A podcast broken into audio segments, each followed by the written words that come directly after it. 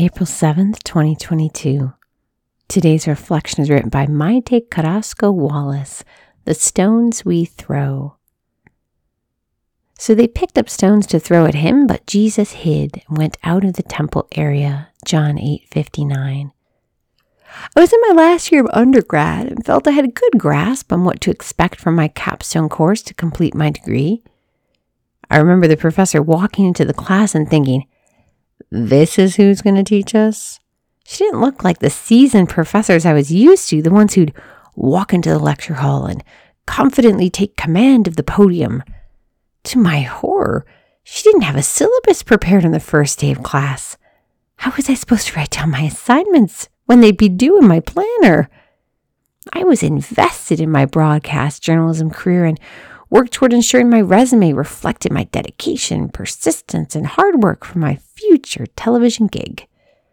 In addition to all that, it turned out this lecturer was experiencing print journalism.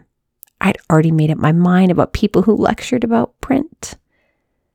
So they picked up stones to throw at him, but Jesus hid and went out of the temple area. How many stones do I throw at Jesus when I think badly about someone like my former professor because of my own presumptions. In today's gospel reading, we see how the people press Jesus with their questions. It's so easy to discredit the Son of God because of how he speaks. Here he is, and yet the disbelief turns people's hearts into physical stones they throw at him. I would love to say I've since outgrown my youthful judgments. In some ways I have, and in other ways I haven't. I realize this corruption inside of me comes from a lack of love. Sister, do your judgments or assumptions about others become the stones that you throw within your heart? It stings to consider the ways we can harm others with our thoughts.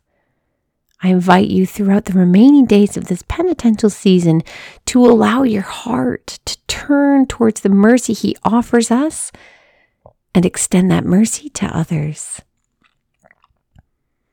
Lord Jesus, we thank you for this day and for this sisterhood.